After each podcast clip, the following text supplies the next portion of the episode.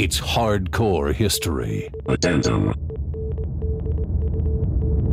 Well, it is way past time, isn't it, for just about any content from us? Um, you know, Hardcore History Addendum shows long overdue.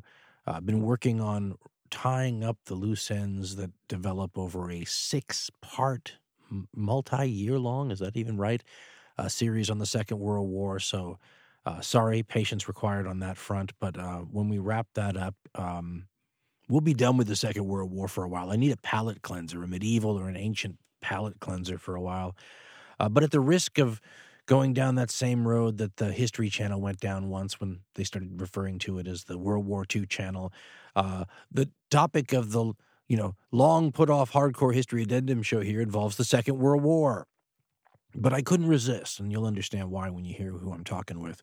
Um, it's it's one of the people that you can say. I mean, I know he's on a book tour right now, but I just I feel like we're the right people to sort of interview him because, well, we're other history podcasters, and um, and this book is actually more an audiobook, although I read the PDF version, and I'm, I'm sure he's going to sell a ton of, of, of copies of this in print. But I think he wants it to be heard, and there are sounds, and he, like he says in the interview, uh, when you hear the principals in the story talked about, you hear their voice all of a sudden. Um, so that would be really cool. I, I didn't realize I was going to get so grabbed by the story when I read it, but it's one of those things that is right up our alley. Same sorts of cultural, societal questions that come into play with shows we've done like Logical Insanity or The Destroyer of Worlds. The guest I'm talking about is Malcolm Gladwell, host of uh, the Revisionist History podcast, which he's been doing uh, to rave reviews and large audiences for years. He's written multiple books, been on the New York Times bestseller multiple times as a public speaker. He does a lot of stuff. And we, you know, in the last Hardcore History Addendum show we got out was in July. So, I mean, there's a little bit of a contrast there. Um, but regardless, when you get a chance to talk to somebody um, who is a, a, big, important person in your narrow little field, um, well, too good to pass up. And Malcolm's coming on the show today to talk about the new book, The Bomber Mafia A Dream, a Temptation, and the Longest Night of the Second World War. Uh, I read the whole thing. I only was going to give it enough time to skim because, you know, working on the sixth part of a six part series. Uh, and it sucked me right in, which I may have told him in the interview, but it's the absolute truth. And if the PDF can do that to me, uh, I can only imagine what, um, you know, a man who makes a living telling stories in an audio venue anyway. I mean, it's got to be much better. So uh, check out the interview and by all means, uh, check out the Bomber Mafia if you like the Second World War, or just even that weird question about how uh, relatively cultural and genteel countries, at least in terms of how they were willing to treat you know other advanced countries uh, went from thinking something like bombing human beings in cities was abhorrent awful never to be attempted behavior into you know in like four or five years people who thought that this was the proper way to win a war it's fascinating, and uh, Malcolm Gladwell delves into it, and uh, we talk to him right now.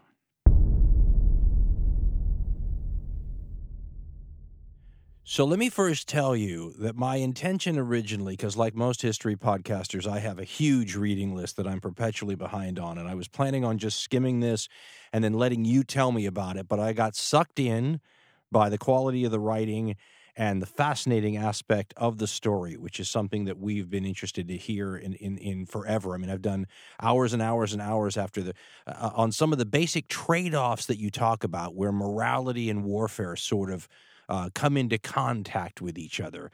So I thought I'd ask you, since the title of the book is "The Bomber Mafia," maybe we can start by by you explaining to to the listeners what the Bomber Mafia is and what it means.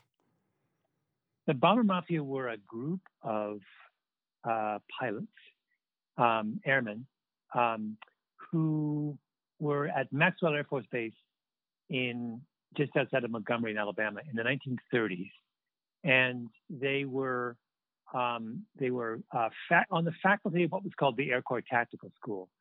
So this is basically the training ground for officers for uh, uh, in the Air Corps in the before the Second World War, and the bomber mafia were a group who became convinced they could reform modern war um, through the use of bombers. through the use specifically of precision bombing. They felt that if you could drop a bomb exactly where you wanted to drop a bomb, then all of a sudden every other element of uh, traditional warfare became obsolete. You wouldn't need armies, you wouldn't need navies, you wouldn't need anything except for bombers. And they pursued this idea. Um, they, first of all, they, they sketched it out in the 1930s and pursued it well into the Second World War. And my book is a story of that ultimately um, failed uh, pursuit of this particular dream about how to remake war. Now, this was part of an intellectual tradition amongst airmen that that goes far before the Second World War. I mean, you know, uh, uh, Douhet's command of the air uh, happens almost almost at the same time the Wright brothers are are putting planes in the sky. So this concept of using air power as not just a way to change warfare, but maybe as a more humane development to warfare was something that was pinging. The one thing I didn't see in the book, and I was curious about it, was was was there any intellectual contact between the theorists uh, in the bomber mafia and uh, and other air theorists who weren't American? Really interesting question, which I put to some of the historians at the Air University, and the short answer is we don't really know.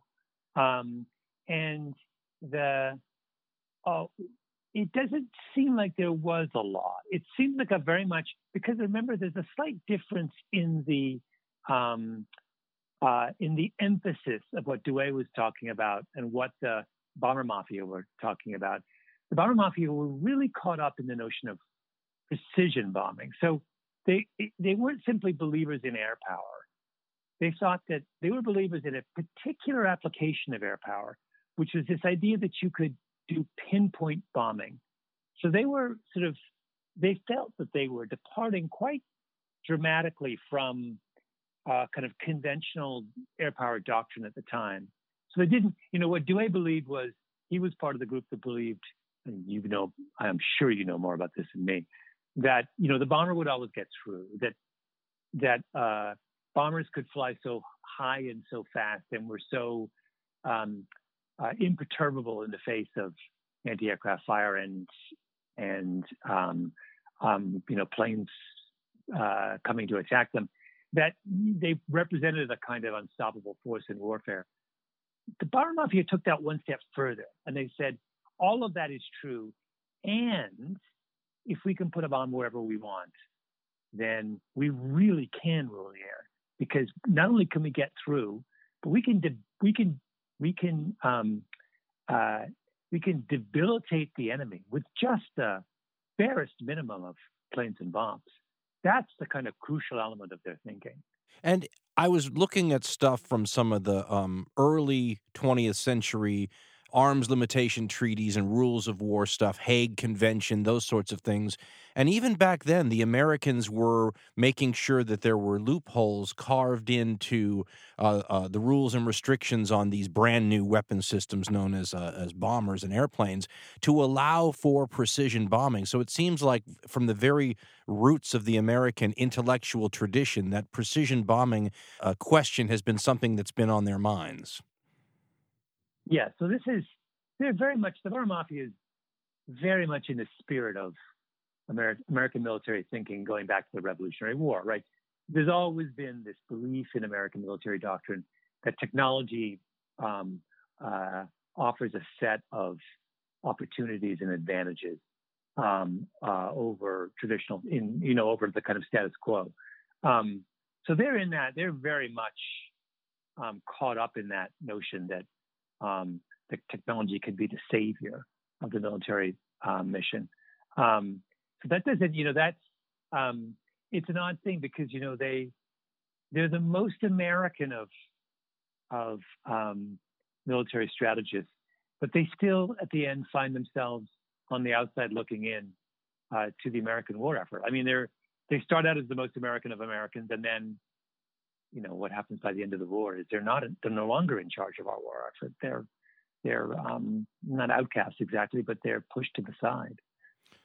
You know, I wrote down a little uh, synopsis of. I was trying to figure out a good one paragraph way to describe what the book sort of explains, and one of the versions I have here said it's the story of how the U.S. got to the point where it was burning down all of Japan's major cities when the original idea amongst U.S. aviation theorists was specifically to avoid that outcome.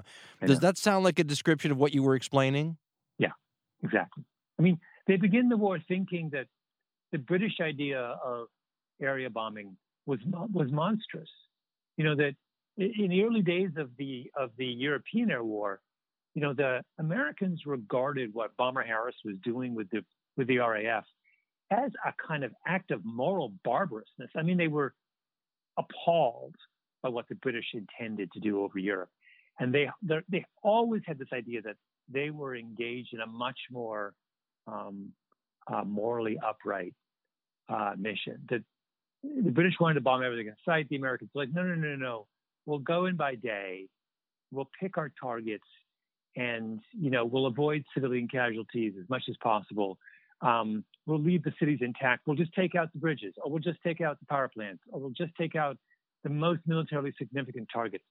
And so they have this like they never they explicitly think they are trying to avoid this indiscriminate use of of of of uh, a bombing of, of air power, and yet by the end of the war, they're the worst offenders. I mean, it's and by the way, the nuclear bomb at the end of the war is the ultimate expression of the very idea they were trying to defeat. I mean, it's sort of the ironies here are just kind of overwhelming. Yeah, I love that's why I, that's why the subject. I, I, originally when I saw the title of the book, I thought this is going to be a book about heavy bombers and all that. I'm not all that interested in heavy bombers, and then when I got into it and realized, no, this is about the the moral overtones and how people can set out on one course and end up on another, and that to me is in my wheelhouse. So I found it fascinating what you wrote, and so it started getting me thinking about things like the various um, time period we're talking about here, where so much of this stuff is theoretical. So you mentioned British area bombing. I mean, to give the British some credit, nobody really knew how you use these vast fleets of airships and what they were capable of. And I mean, you spend quite a bit of time on the Norden bomb sight and how much of a difference that makes in allowing people to have a theory of precision bombing that maybe makes some sense, right? If you have this great uh, t- uh, targeting weapon, then maybe you can actually hit, what did you say, a pickle barrel from 30,000 yeah. feet or whatever. So, talk to us a little bit about the Norden bomb sight and maybe the weapons system of the B 29 Superfortress and how these things were, were intended to work together to create a sort of an American uh, uh, bombing approach, yeah. if you will. So from the beginning, when the Bomber Mafia are first conducting these kind of seminars and um, brainstorming in, at Maxwell in the 1930s, what they're thinking of is entirely hypothetical. So the B 29 is still a kind of you know, it's not even, it hasn't even been imagined yet. But they have this notion in their head of a bomber that could fly really fast and really high, um, and that could be, you know, well outside of the range of of um, enemy anti-aircraft fire, um, and much faster than any, um, uh, you know, um, enemy fighter jet, any, any enemy fighter plane that might intercept it. The second thing that they hypothesize is they they strongly believe there will be a way to, to drop to solve the physics problem of how you drop a, bo- drop a bomb accurately from 25,000 feet or 20,000 feet. Um, they don't know how to do it yet, but they have this kind of native confidence that by the time war actually breaks out, we will solve that physics problem. And sure enough, um, there is this top secret uh, army project that's launched in the late 1930s with this legendary inventor called Carl Norden um, to resolve that issue, to figure out how to do it. And, you know, the Norden sight, which is now a kind of famous device from the Second World War, was this, um, uh, was kind of comes online um, right at the time that the bomber mafia is kind of fighting to make their dream real. So they're given they're given two tools at the outbreak of the, or actually not the outbreak, but in the middle of the Second World War, um, that can that allow them to think that their dream can be made real. One is one is they finally get to B29, um, which is you know such a uh, an advancement over the previous generation. Um, it really makes you think that you can hit anything from anywhere because the range is so extraordinary and the sophistication of it. It's a, it's a step beyond the B-17.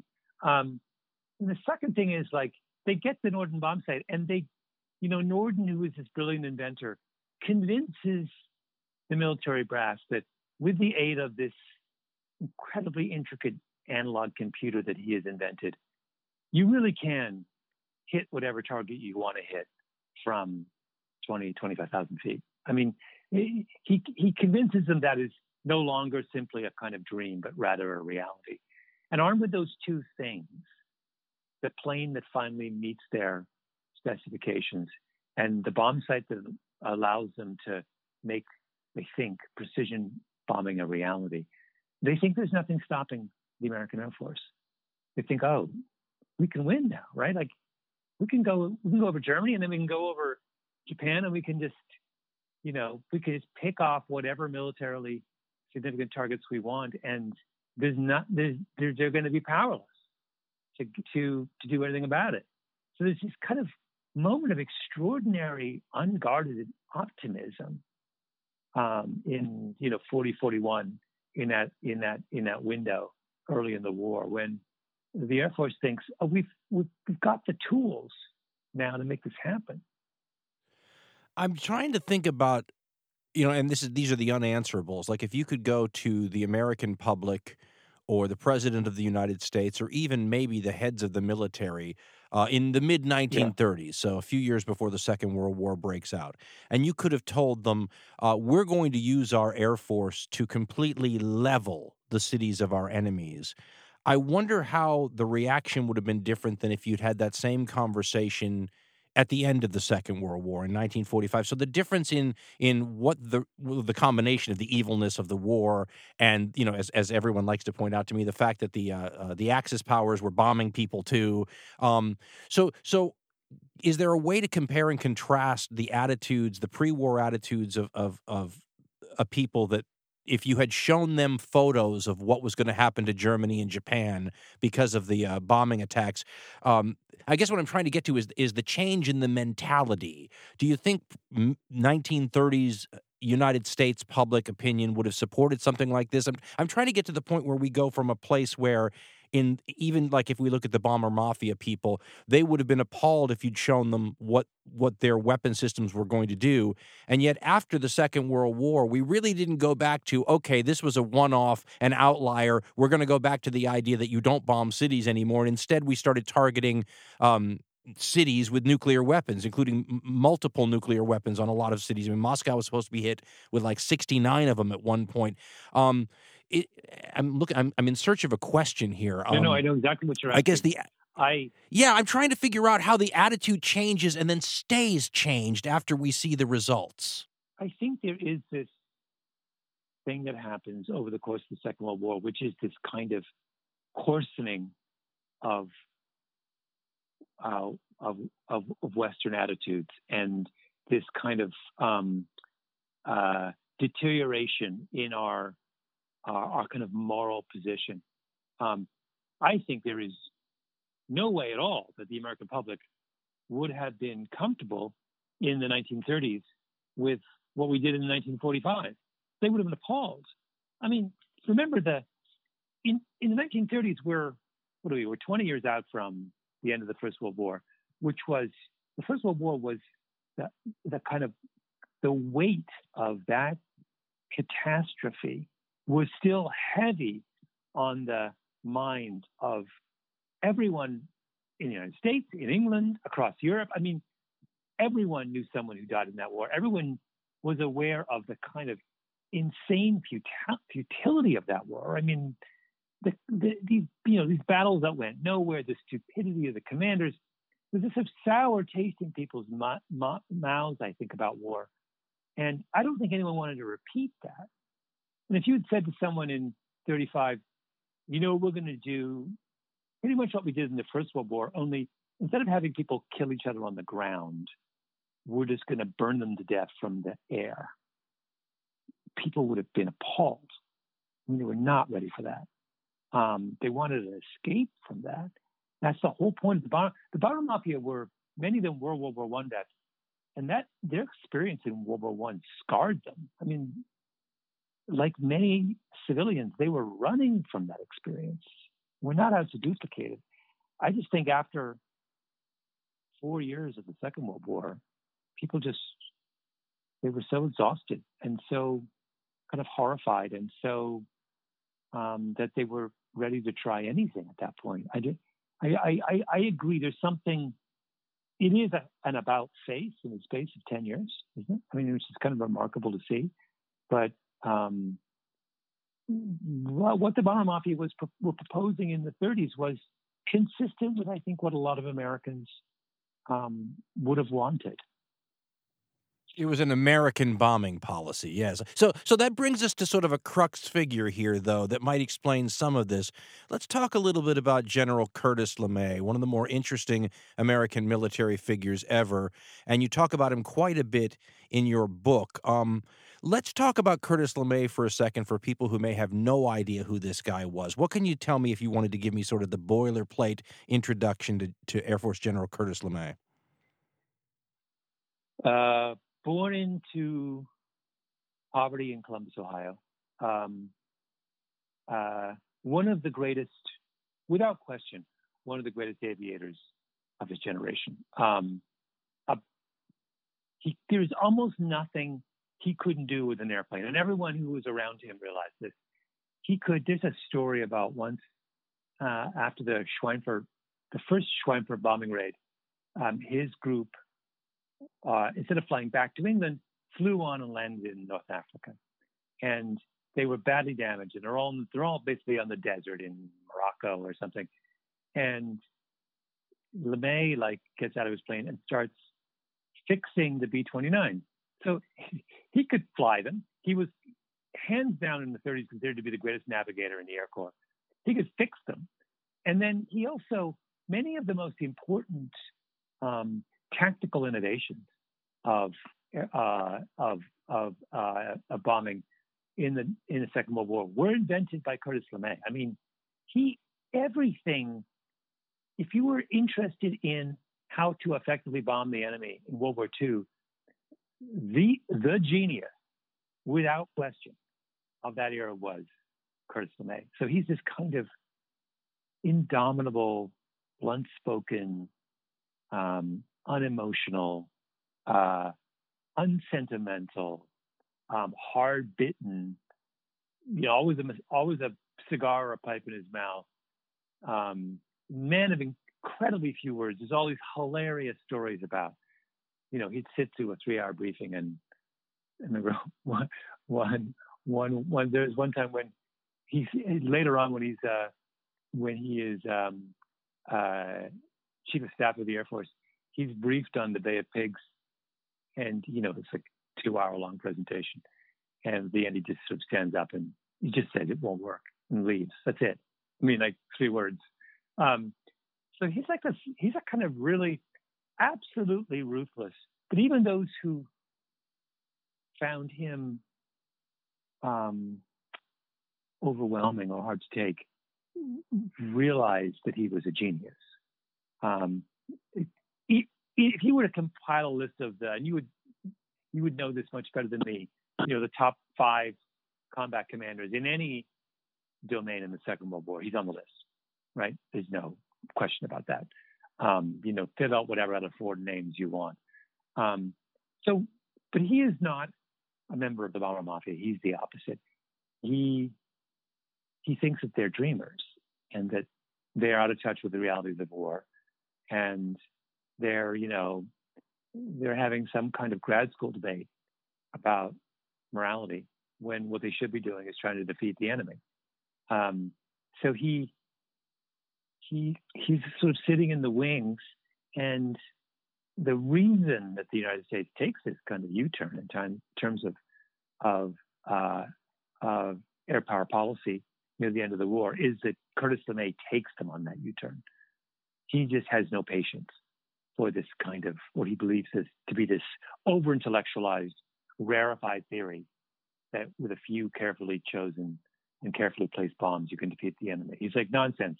The way you defeat the enemy is by destroying the enemy. Everybody's got a famous Curtis LeMay anecdote that they like. Uh, whether they're true or not, because the bombing back to the Stone Age one, as you pointed out in, in the work, uh, and as we did in the podcast, was was never said by him, but he kind of maybe thought he liked it and was, was okay with it, it being uh, uh, uh attributed to him. I had one, and again, none, uh, no one knows if any of this is true, but supposedly, if he didn't like what you were saying, and you could be the president of the United States, he had a tendency to go into the nearby bathroom, leave the door open, start doing his business while you were still explaining things to you. Hmm. Uh, he's a fascinating, very colorful character, and yet, you know, he's he's an interesting dichotomy because on one hand, he's portrayed as this savage kind of person that would that would target uh, enemy cities and enemy populations during the Cold War uh, without even blinking. And yet, when you read a lot of the stuff about him, including his own words, he comes off like his own, like his own version of a of a Douhet or a bomber mafia, where he's suggesting that that half measures in war end up prolonging the conflict, and prolonging the conflict ends up increasing the death toll. So, in effect, being horrific uh, uh, early on and and and intensely might end up being in the long run the less deadly, um, less uh, bloody alternative. I mean, does he strike you as an interesting character that way?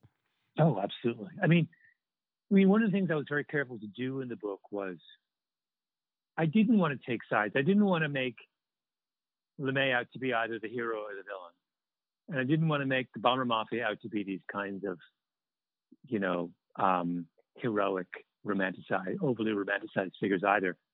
I thought that two sides were engaged in a the most impossible of arguments, right? And to your point, the LeMay's position was that the way, the most moral way to fight a war is to fight it as savagely as possible, because that means it'll be over quicker. And when a, when a war is over quickly, it does a lot less damage than when a war is prolonged. He thought it was all about duration, that morality was duration. That's what he thought. Now, is that true? I don't know. we can't do the counterfactual. I will say that there was something about what LeMay did in the summer of 1945 when having burnt Tokyo to the ground in the deadliest night of the war, um, in repudiation of the ideas of the Bomber Mafia, he then proceeds to napalm basically every other city in every other big city in Tokyo over the course of the next three, four months. And there's a point in that kind of, you know, it's the Sherman's March of the Air. There's a point in that campaign where I think he's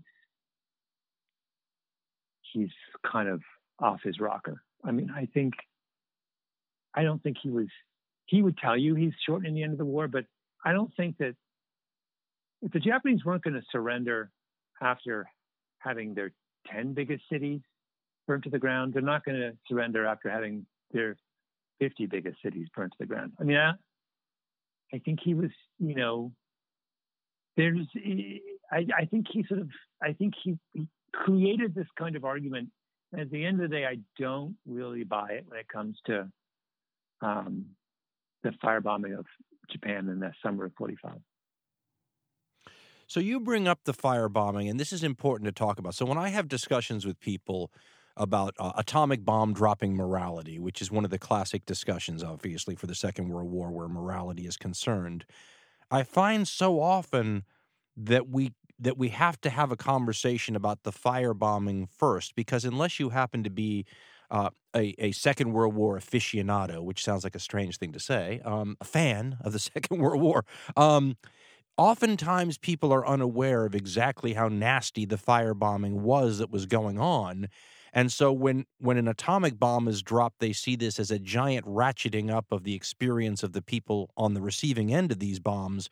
But I can't think of anything that's um, uh, orders of magnitude worse than what you talk about with the Tokyo uh, firebombing, which may be the worst bombing of all time. Can you tell us a little bit about it, and then then contrast it a little bit with this question of of early atomic weapons? Because none of us are saying that like thermonuclear weapons today yeah. are the equivalent of a firebombing raid, but a 1945 atomic bomb versus what Curtis LeMay could do to you with 100 or 200 B-29s uh, with with napalm, uh, not that dissimilar. What can you tell? somebody who's maybe not aware of the fire bombings how they compare to something that they fully understand, which is, you know, a Hiroshima or a Nagasaki type attack? Yeah, so napalm is invented at Harvard in the 1940s, early 1940s. and explicitly to be used against Asian cities because um, Asian cities were highly flammable, right? They were the houses were made of, you know, rice paper and wood, and uh, they were incredibly close together. There were no fire breaks. The streets were really narrow. It, Asian cities, Japanese cities were the perfect cities to burn down. I mean, there were all these calculations done um, before the war about, you know, how if you used fire, how much damage could you do to London? And the answer is not as much as you think. It's a it's a brick city. It's got a lot of parks. Got wide streets in many areas. You know, you can burn some of it down, but if you if you did a full scale attack with incendiary weapons on London, you're not going to get that far. That's why the you know the Germans did not go fully incendiary with London. They they used a mix of bombs. Yeah, they they tried, they tried though. They, tried. tried. They used a mix, right? Whereas if you were attacking a Japanese city, you didn't have to use conventional explosives. The the best way to to attack them was to burn them down because they were they were just tinderboxes, and they, it was that was recognized in America, and napalm was developed in order to burn down Japanese cities.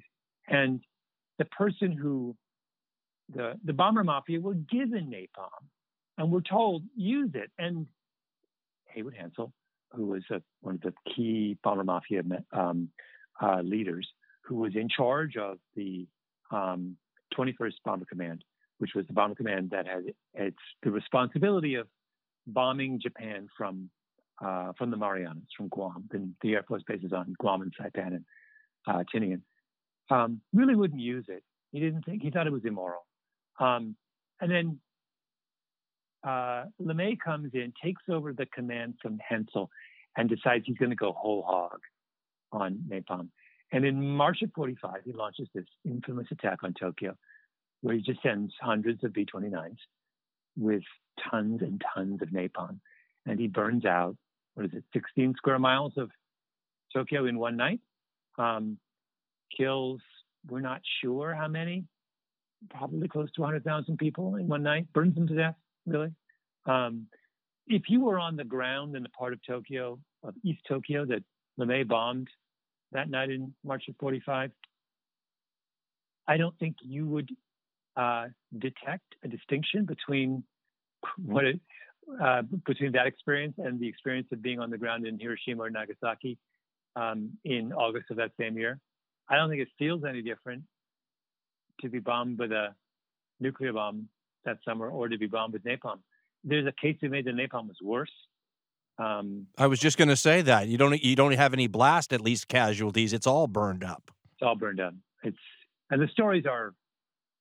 If you want to get into the nitty gritty of this, you want to compare survivor accounts from Tokyo in March and Hiroshima in August. Uh, I found that I found the March napalm survivor accounts to be more horrifying. I really did. Um, so it's yeah, there's this. You're right. There is this kind of we have the sense that the you know the moral, the real moral um, horror was uh, the atomic bomb in August, and that, that's just not true. Um, and also, we dropped two atomic bombs.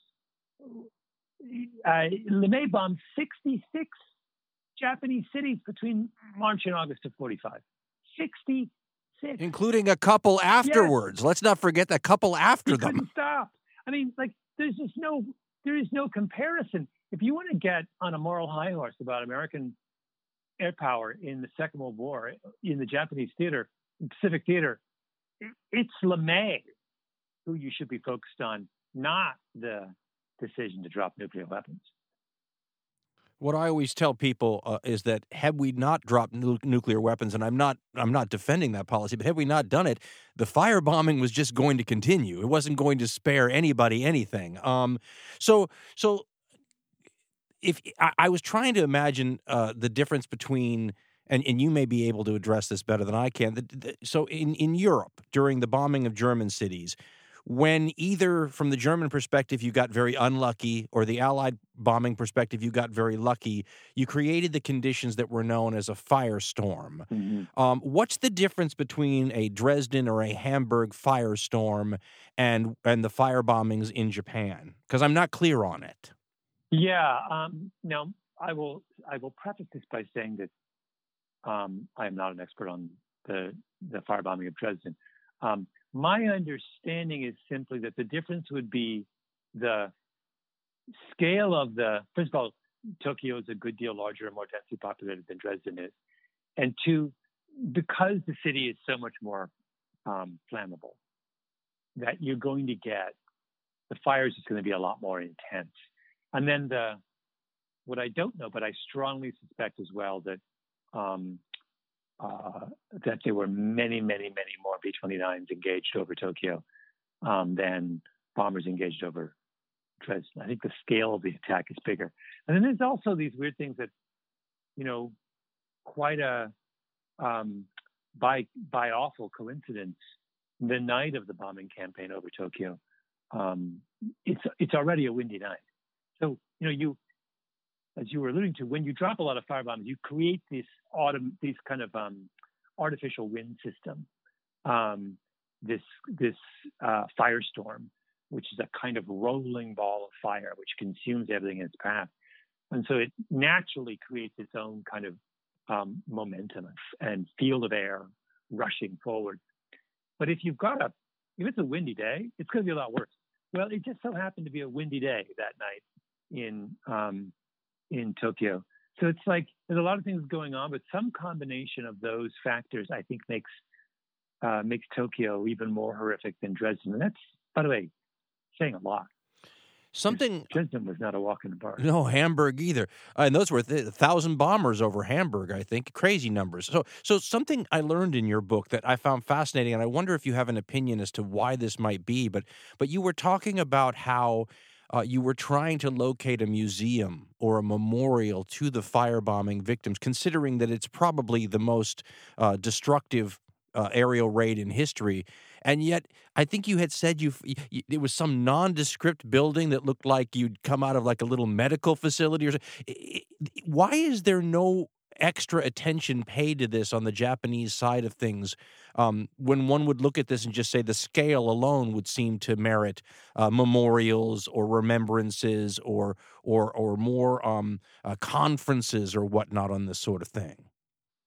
I mean, it's a really good question. I don't have a good answer. Um, yeah, the only real monument to that night is this little private museum in a in a kind of you know small little office building. I say it looks like a dentist office on a side street in East Tokyo. It's like so far from the museum to the most horrific night in the history of Japan is nowhere near all the other museums in Tokyo. It's like I said, it's a little. Um, I think there is. Uh, I mean, maybe it's just a desire to move on to that they they very. I mean, remember the Japanese after the war gave bestowed one of the highest honors, civilian uh, highest honors that can be bestowed on a foreigner by the Japanese government on Curtis LeMay. Ostensibly, it was for his help in rebuilding the Japanese Air Force. But think about it: a guy orders uh, an attack on your capital city in which 100,000 people die under the most horrific circumstances imaginable, and you turn around and 10 years later you're giving him the highest award that can be given to a foreigner in your country. That suggests to me a kind of willingness, eagerness to put the war behind them. I mean, I just don't think there was any desire uh, to dwell on that last six months of the conflict. Um, you know, it just wasn't, I don't know. I sort of, and part of me, part of me agrees with it. I mean, sometimes there's just things like where I did a podcast episode for my um, podcast Revisionist History last season on the 9/11 memorial, and I, at the end of it, was I have some real misgivings about that memorial. I I think on some level it's inappropriate. Um, so memorials are tricky things. Like there are legitimate reasons not to memorialize horrific um, events. You know, I I think it's sort of up to the individual country or city or. Um, so yeah, that was their choice. Their choice was to move on. You know, as I was looking at um, Curtis LeMay, he reminded me of a lot of other wartime leaders of the sort that somebody might argue, you know, when war happens and it gets really dirty and bloody, these are the kind of men you need, right? The ones who will do whatever it takes. But what's interesting is obviously people like that. Um, you know, you think of a, of a George Patton, right? But George Patton dies right after the Second World War is over, so you don't have Patton in charge of Cold War policy, right? But you have um, you have LeMay in charge of Strategic Air Command and all the people who are deciding how the next war, right, the Third World War, is going to be fought. And uh, I, when we did the podcast on um, on the early history of nuclear weapons, I used a little bit of the ExComm tapes, you know, the secret tapes that John F. Kennedy made mm-hmm. during the deliberations over the Cuban Missile Crisis that, that only his brother knew were being made. So it's a secret taping system where guys like LeMay in conversation are being taped. And LeMay didn't even have a problem taking a shot at Jack Kennedy's dad during the Cuban Missile Crisis. I mean, who, who has the who has the guts to do that? Um, is there a difference between having a guy like LeMay who you need in wartime, the way you might need a Patton or any one of these other um, people who might who might be different figures and might be seen differently in peacetime versus wartime? I mean, how much are we still living with the decisions and the systems and the assumptions and all those sorts of things that LeMay in 20 years or something of, of running the post Second World War American um, um, air operations, how much is, is are we living with General LeMay's uh, attitudes and, and whatnot today, even with the legacy of his targeting and his attitudes? Uh, really interesting question. I I actually, you know, I I am I only know what I know. You know, I haven't anywhere near your knowledge and background. Of no, no, no, don't play but, that game because you, you're assuming I know more than I know. No, I will say this: that in the course of reporting this book, I talked to many people who are uh, currently in the Air Force. Quite hot, some of them quite high. I mean, I had a long conversation with both the previous chief of staff of the Air Force and the current chief of staff of the Air Force, um, and then a number of Air Force historians. And I have to say, I was uh, overwhelmed at the kind of moral sophistication of their and strategic sophistication of their thinking. Um, we've come a long way from Curtis LeMay. Um, these are people who, you know, LeMay had a series of ideas that made him in peacetime to be quite problematic. One was this idea of the primacy of the Air Force, that he, you know, he's not really interested in the other services. When he's running the Strategic Air Command, he thinks he's the show. He thinks you can win Vietnam from the air. I mean, you know, I'm not a military person, but I know enough to know that that's nonsense. You can't, you can't win. You could not win the Vietnam War from the air, right? That's that's a textbook example of a war that cannot be won from the air. And you know, Korea, what what the Air Force does in Korea I think within with it, with the spirit of Curtis LeMay very much in mind, is appalling. I mean, they they pull the same trick in Korea. They napalm everything in sight. Um, they reduce. There's a moment in the Korean War that where they run out of targets. They have burned to the ground everything that can be burned to the ground. Nothing's left. Right? That's like, and they, they thought they could win the Korean War from the air, and they couldn't. So there's a kind of LeMay takes his what he interprets as his success in the Second World War, and he thinks that it applies to all future conflicts. And he's sorely mistaken. And I don't think the current leadership of the Air Force um, is in the grip of that illusion. They are very conscious of the limitations of air power and very aware of their need to coordinate with the other branches in order to wage, effective war. So um, I don't think the legacy of, I think if anything, it's the bomber mafia whose legacy kind of looms over the contemporary Air Force, not Curtis LeMay. I was just going to go there, and I was going to ask whether or not you thought that maybe the bomber mafia and people like it in other aerial uh, uh, uh, theory uh, groups, if they weren't just ahead of their time and they were just waiting for the technology to catch up. Because in the Vietnam War, you use your uh, you, have you have your first so-called smart bombs, you know, near the end of the war that are taking out bridges and whatnot, and then of course you see what happens in the in the early Gulf War type stuff. I mean, is this a case where we can finally almost hit a pickle barrel from thirty thousand feet, and does that make the bomber mafia's assumptions um, more apropos today than they were at the time? Yes.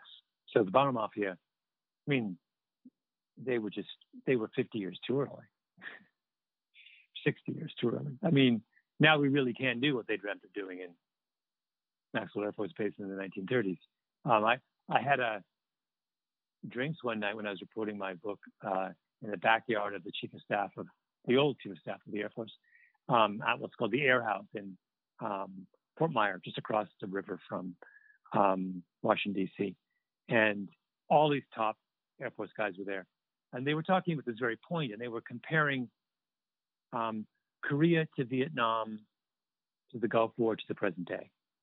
And their point was like, you know, in the Korean War or the Second World War, if you wanted to take a, there's a row of houses along the street where the chairman of the Joint Chiefs lives and the vice chair of the Joint Chiefs lives and the chief of staff of the Air Force lives, all these kind of military hotshots.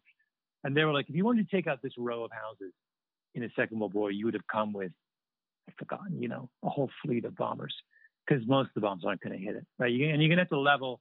If you want to like take out this gathering in the backyard, you're going to have to level the whole street because there's no way you can be sure you can just take out us. And then they walked me through each war since then. And each war you get better and better and better. You need fewer and fewer bombers.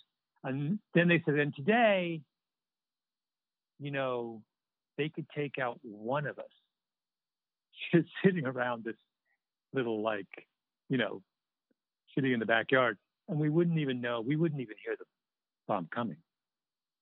Like that's how good they're now. They are now. Like they can take out a guy inside a room if they want. Um, so yeah, that's what the bomber mafia dream dreamt of in 35. They were they were 60 years too early, 70 years too early. I was having was having a conversation. I didn't mean to interrupt you. I'm sorry. I was having a conversation with somebody. We were talking about what made the First World War a kind of unique experience, and it revolved around some of the same stuff because we were talking about the overriding uh, experience that is so overwhelming when you read about it and so impossible to imagine of being under the kind of artillery fire that was common in the First World War. And the guy said to me, We're never going to see artillery fire like that again because it was a function of the lack of accuracy that you had to have so many guns trying to take out stuff. He goes, Today, you would have one gun and it would maybe miss once, but it might not miss once. And then it would take out the target on the second hit. You didn't need a thousand artillery pieces to neutralize something. Even in the Second World War, only the Soviets were using the same number of pieces uh, uh, in, in terms of trying to knock something out. It was already, the accuracy had already made First World War artillery numbers uh, a moot point. It was almost counterproductive at that point. So let me ask, let me ask this about the, you know, because I always feel so sorry for these guys who were ahead of their time mm-hmm. or trying to take the moral high ground, you know, and figure out a way to make war less terrible. What happened reputationally and career wise to all these guys who Curtis LeMay sort of shoved aside in his in his desire to be uh, more efficient and get the job done. Did those guys end their days in sort of obscurity, or were they considered to be failures, or what happened to the guys who chose the moral high ground in the end? Well, it's LeMay who becomes first head of the Strategic Air Command and then the chief of staff of the Air Force.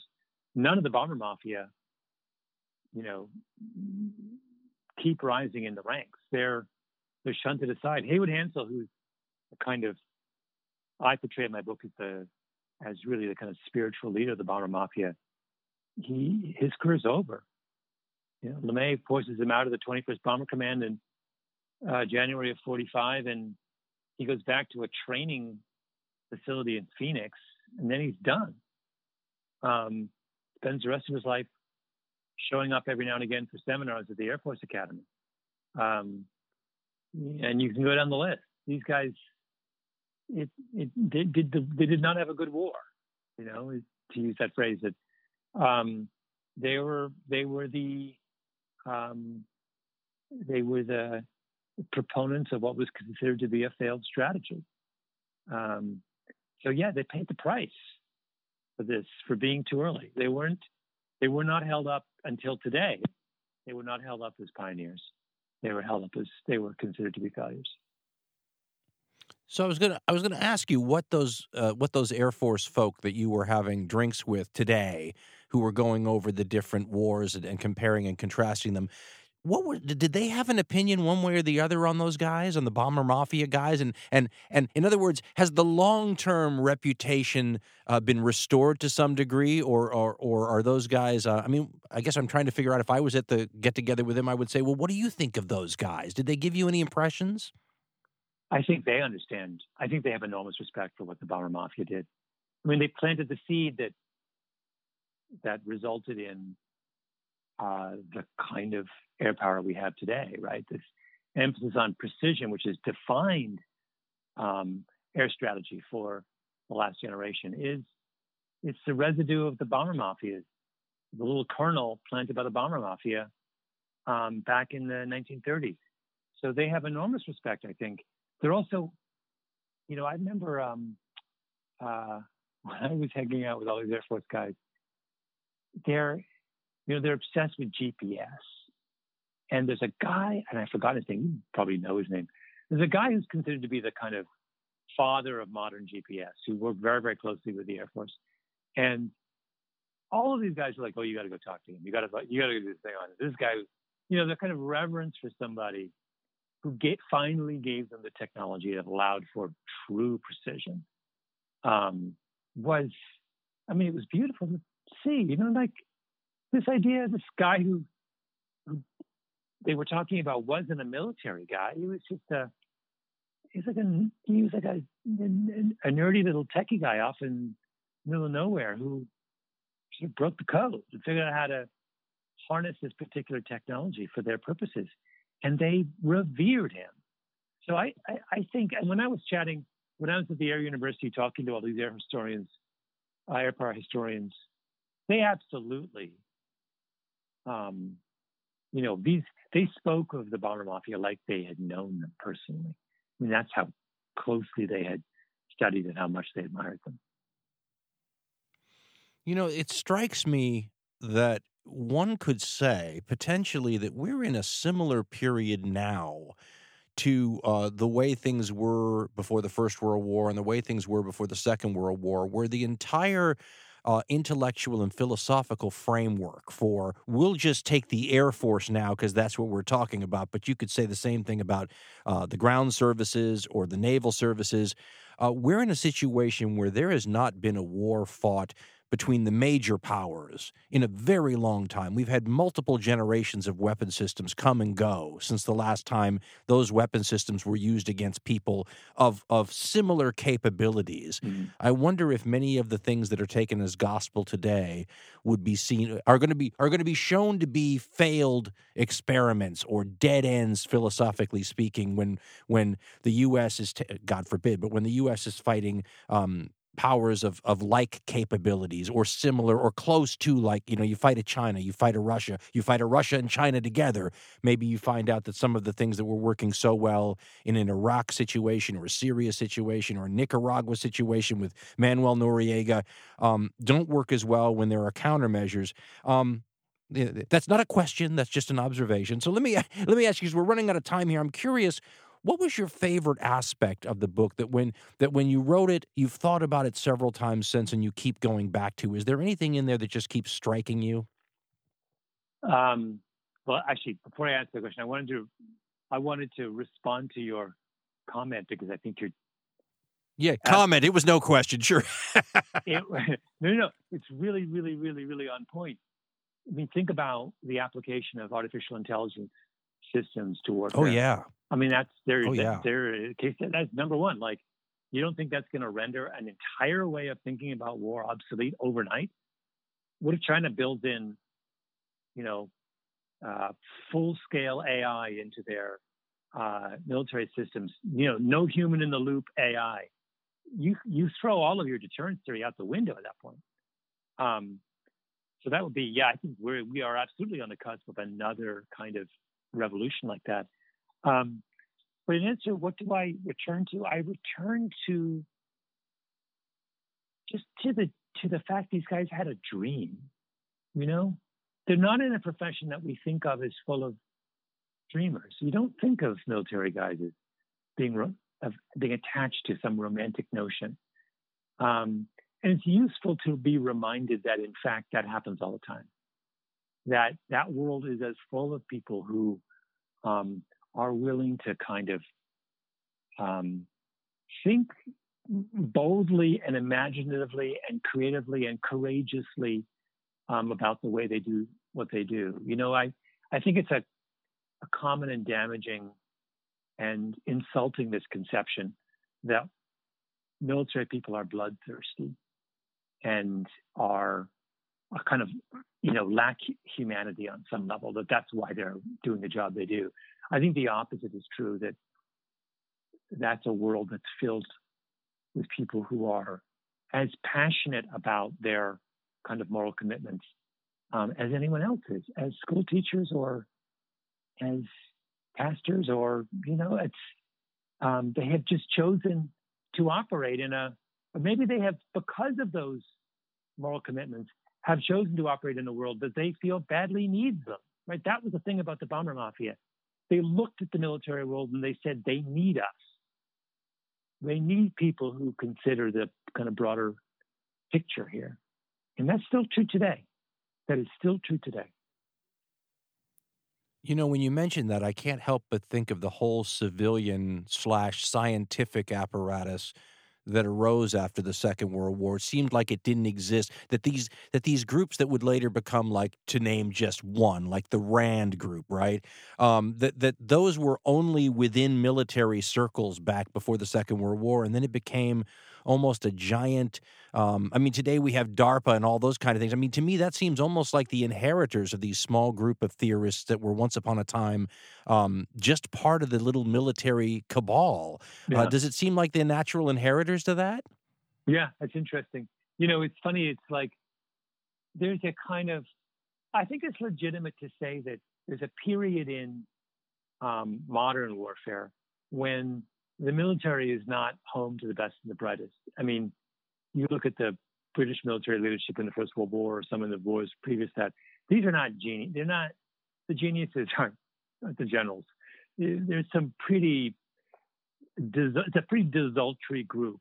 Um, the if you were a if you were a brilliant young mind in England in 1914, you did not go into the army. You went to Oxford and you studied physics or whatever you did.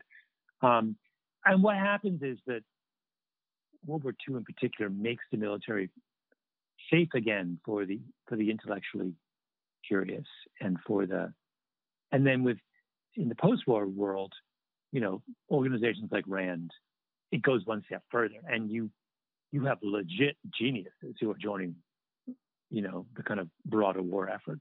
Um, you know, the RAND guys are the smartest people in the room. That's their whole point, right? That's it. That's super interesting to me. Um, that kind of revolution where, and I think it's appropriate that um, that the finest minds, some of the finest minds, re, you know, reside in the military world because this war is just about the hardest problem we have to tackle as a society. What did Fred Kaplan call those people? The Wizards of Armageddon, right? I love that book. I um, read that book when I was re- reporting mine. I was like, oh my, I couldn't, I was like, it was just a delight, that book. Oh, it's a great book just reading about those guys when they were kids and the you know the re, the remembering the phone books and some of these guys they were crazy intelligence. So how can people get their hands on this? It's a little unusual. So I read the PDF, but this is an audiobook, right? So there's two things. There is you can get the audiobook just by going to bombermafia.com and you can download it um, directly from my company, which is called Pushkin Industries. Um, there's also a print version um, published by Little Brown that'll be available wherever books are available starting April 27th. So I, um, both are wonderful experiences. The audiobook is not a normal audiobook. It is not me reading the book. It is a fully produced. So, you know, when it's like a podcast, when when we talk about Curtis LeMay, you hear Curtis LeMay. When we talk about Haywood Hansell, you hear Haywood Hansell. When we talk about the bombing of Tokyo, you hear the bombing of Tokyo. I mean, it's a full on, you know, everyone I talk to, you hear their voice. So it's a really, uh, a quite a remarkable. Um, uh, if you're into audiobooks, I would I would definitely recommend you take that route here. What a fantastic way to approach it. Uh, Malcolm Gladwell, thank you so much for coming on the program. I wish you a ton of success with this latest book of yours. Uh, it sucked me right in. I had a great time reading it. And it's, as you pointed out, one of those subjects that is truly worth a little contemplation on all of our parts because what's the old line from, was it Leon Trotsky? You may not be interested in war, but war is interested in yeah, you. Yeah, yeah. No, thank you so much. And I have to say, I should, I'd be remiss if I did not say that um, I am one of your biggest fans. So this is a, a thrill and a half to be invited on the. I kind of couldn't believe it when I saw. it. I was like, wait a second, I get to go. I that's like so. I'm I'm over the moon. So I'm thank you so much for inviting. Me. Well, what's so what's so strange is that to be a history podcaster and to have colleagues who are history podcasters. I I remember so well trying to explain to people what a podcast was, and now now we have history podcaster um, colleagues. So thank you so much for coming on the program. Your success is uh, is exhilarating for the whole genre.